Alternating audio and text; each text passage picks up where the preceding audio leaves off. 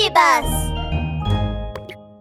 シンデレラ第1話昔々、遥か遠い西のあるところに、シンデレラという美しい少女がいました。彼女は小さい頃にお母さんを亡くし、お父さんと二人で大きなお家に住んでいました。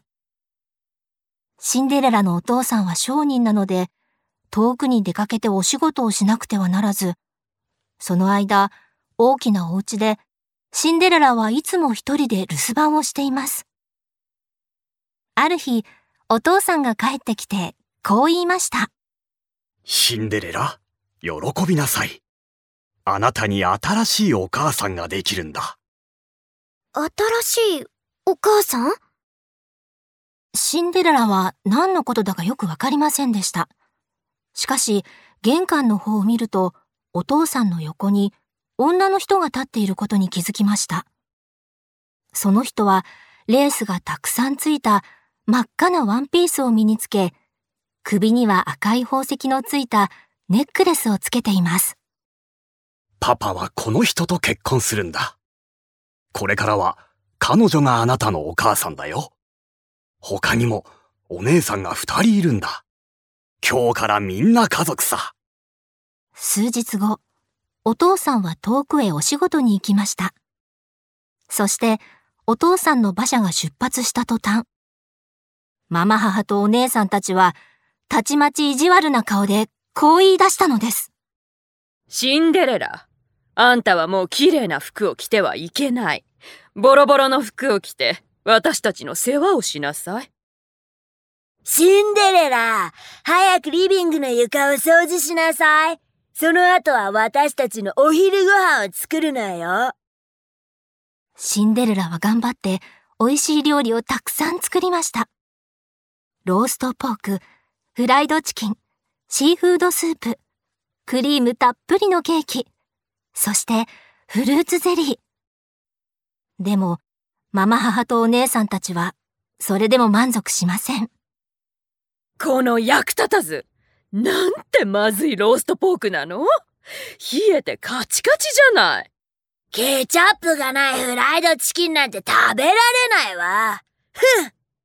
シンデレラ？いいこと？明日もこんなまずいご飯を作ったらネズミと一緒に寝させてやるからね。料理以外にもシンデレラは買い物、床掃除、窓拭き、洗濯、ゴミ捨てや皿洗いなどをさせられました。すべてが終わる頃には、もう夜中です。埃まみれの屋根裏部屋で寝るよう言いつけられたシンデレラは、ボロボロの布団をかぶり、涙を流しながら、お母さんのことを思い出します。お母さん、お母さんが生きていたらいいのに。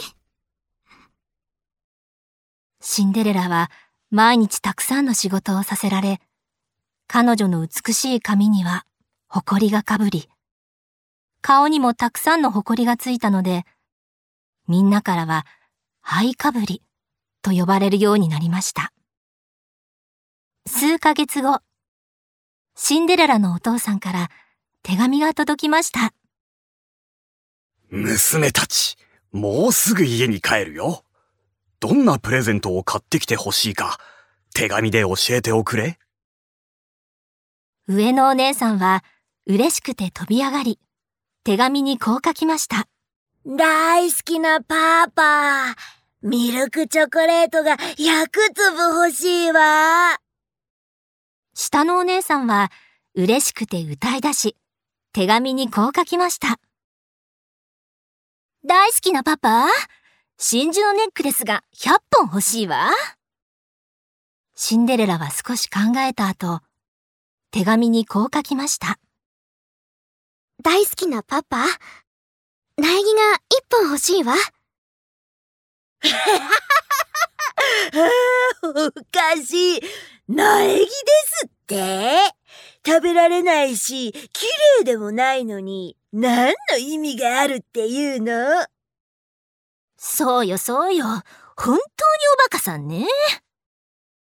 二人のお姉さんはシンデレラのことを嘲笑いました。ですが、シンデレラはこの苗木をお母さんのお墓の隣に植えて、自分の代わりにお母さんのそばにいてほしいと思ったのです。家に帰ってきたお父さんから小さな苗木をもらったシンデレラは、それをお母さんのお墓の隣に植えました。そしてシンデレラは、お母さんのことを思い出すたびに、お墓の前に来て、大声で泣いていました。その涙は苗木を潤し、苗木はどんどん成長していきました。ある日、シンデレラが床を拭いていると、上のお姉さんが手紙を持って、嬉しそうに部屋に入ってきました。見て王様が王子様のために舞踏会を開くそうよ舞踏会で一番美しい女の子が王子様のお妃になれるんですって私、絶対に参加するわきっと王子様も私の美しさに一目惚れよ。ママ、一番綺麗な服を用意してちょうだいね。もちろんよ。私の娘はこんなに美しいんだもんね。きっと舞踏会でも一番綺麗だわ。私も参加するわ。私はあなたよりも痩せていて背が高いもの。ダイヤのアクセサリーをいっぱいつければ、舞踏会で一番目立つのは私よ。ママ、一番高いアクセサリーを用意してちょうだいね。もちろんよ。二人ともうんと綺麗にして、舞踏会に参加しましょうね。私も、参加していいですか？シンデレラはうつむきながら言いました。何ですって？ハイかぶりが王子様の舞踏会に参加したいですって？おかしい自分を見てみなさいな。顔も汚れて服もボロボロ。それで舞踏会に参加できると思うの？でも、手紙には女の子なら誰でも参加できると書いています。お願いです私にも参加させてくださいはいはい。舞踏会に行ける服があれば、一緒に連れて行ってあげるわよ。王子様の舞踏会が開かれる日の夜、二人のお姉さんは、一番綺麗な服と一番高価なアクセサリーを身につけて、馬車でお城へ向かいました。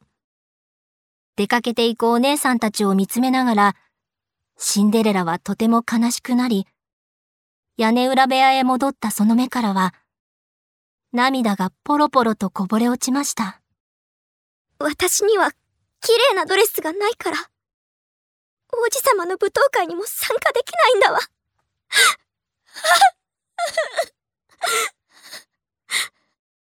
泣かないで、シンデレラ。君を舞踏会に行かせてあげる。突然、屋根裏部屋から聞いたことのない声が聞こえ、シンデレラは窓辺に耳の尖った妖精がいるのを見つけました。あなたは誰？木の妖精だよ。君の涙で育ったんだ。どうやって私を助けてくれるの？妖精が口笛を吹くと、2羽の小鳥が綺麗なドレスを加えてやってきて、次にリスがキラキラ光るガラスの靴を持ってきました。これが木の妖精の魔法だよ。でも、この魔法は数時間しか持たないんだ。絶対に夜の12時までには帰ってくるんだよ。じゃないと魔法が消えて元のボロボロな服に戻ってしまうからね。シンデレラはドレスに着替えて、ガラスの靴を履きました。なんと美しいのでしょう。水色のドレスには、青い宝石が散りばめられており、腰には紫色のリボンが結ばれ、ドレスの裾には色とりどりのダイヤモンドが飾り付けられています。そして、足元にはガラスの靴が輝いていました。世界で誰よりも美しいプリンセスさえも、今の君にはきっと叶わないよ。さあ、舞踏会が始まってしまう。急いで、お姫様木の妖精が腕を振るうと、キッチンのかぼちゃが馬車に変わりました。かぼちゃの馬車は金色に輝いており、シンデレラが乗り込むと、中はまるで雲の上に乗っているようなふわふわな乗り心地です。木の妖精は馬車の扉を閉めながらシンデレラに忠告します。早く行ってお姫様でも絶対に忘れてはいけないよ。必ず夜の12時までには帰ってくるんだ。夜の12時だよ忘れないでね絶対に夜の12時までには帰ってくるわ魚車が鞭を振り、馬車はお城へ向かって走り出しました。Cinderella. Once upon a time, in the faraway western world, there lived a beautiful girl called Cinderella. She lost her mother when she was very little, so she lived alone with her father in a big house. Her father was a businessman and often had to travel far away for work, so Cinderella was left alone in the big house. One day, Cinderella's father came home. Dear daughter, I have some good news. You'll have a new mother now. New mother? Cinderella did not understand. She looked at the door and saw that there was a woman standing beside her father. She was wearing a bright red dress covered with lace, and there was a ruby necklace around her neck. I'm going to marry her, and she'll become your stepmother. She brought her two daughters who will become your sisters, and we'll all be a family. A few days later, Cinderella's father left on another business trip. Not long after her father's carriage left, her stepmother and sisters showed their evil intentions. Cinderella, you don't need to wear a nice dress. Put on shabby old clothes instead, because you're going to do all the household chores. Cinderella! Go to the living room and clean the floor at once. Then make us lunch. Cinderella took great care and prepared a table full of delicacies. There was a pork roast, fried chicken drumsticks, cream cakes, soups, and orange jelly. But her stepmother and stepsisters were not pleased. You naughty girl! Your pork roast is awful. It's as cold as ice and as hard as rock. Hmm. I never eat chicken drumsticks without ketchup. I'm warning you, Cinderella. If your food still tastes this bad tomorrow, I'll make you sleep with the mice. Along with all the cooking duties, Cinderella also had to buy groceries, mop the floor, clean the windows, do laundry, empty the trash, and do the dishes. It was late at night when she finally finished her chores.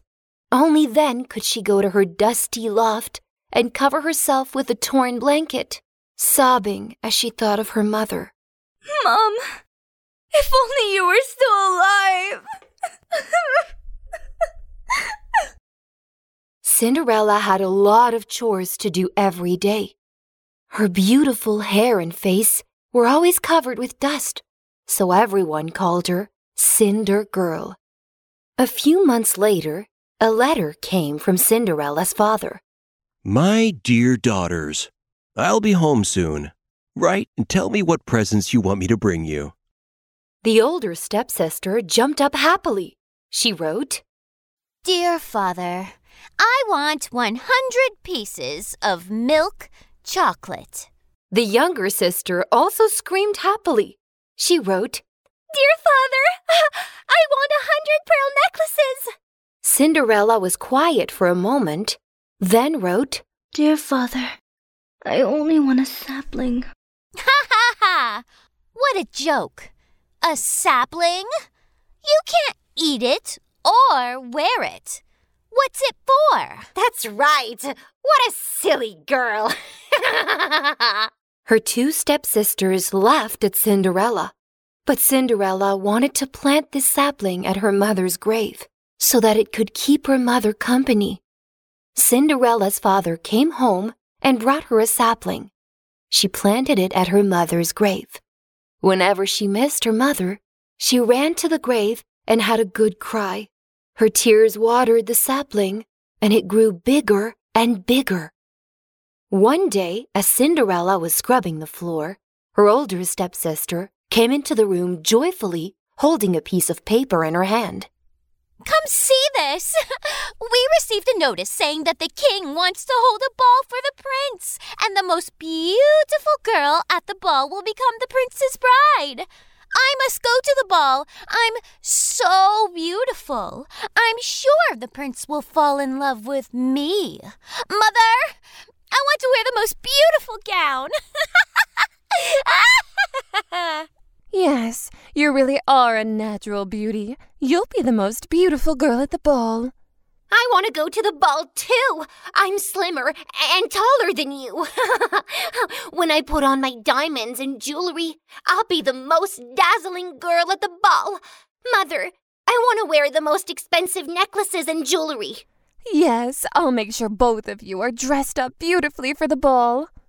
Cinderella said with her head bowed. Can I go to the ball too? What? Cinderella said she wants to go to the ball. That's the biggest joke I've ever heard. Look at you, with such a dirty face and shabby clothes. How could you go to the ball? But the notice says every girl in the kingdom can go. Please let me go too. All right, all right then. If you can find a gown fit to wear to the ball, I'll let you go. The day of the prince's ball arrived.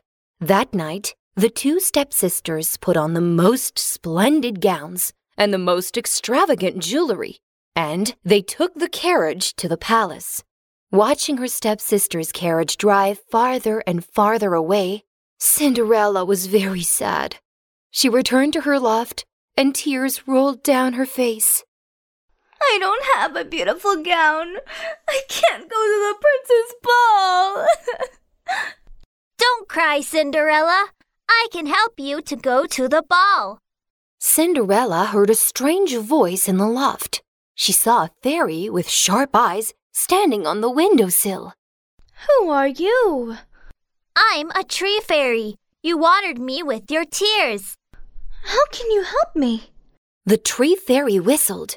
Two birds carrying a beautiful gown in their beaks flew over, and a squirrel carrying a pair of gleaming crystal slippers in its mouth scampered along behind them. This is the simple magic of mine, but it only lasts a few hours. You have to come back before midnight, or the magic will vanish and your gown will turn back into torn, shabby clothes. Cinderella put on the gown and the crystal slippers. She looked really beautiful in the aqua blue gown, adorned with sapphires on the sleeves. A purple bow was tied at her waist, and the skirt was inlaid with colorful diamonds. Her crystal slippers were only partly visible under the skirt. Oh, my sweetie, you're more beautiful than the most beautiful princess in the world. The ball is starting soon. Hurry, my princess. The tree fairy waved her arms, turning a pumpkin in the kitchen into a carriage. The carriage glittered, and Cinderella felt like she was sitting on a cloud inside the carriage. The tree fairy closed the door for Cinderella, reminding her, Hurry, my princess. You must remember to come back before midnight. Midnight, remember that. Okay, I'll remember to hurry back before midnight.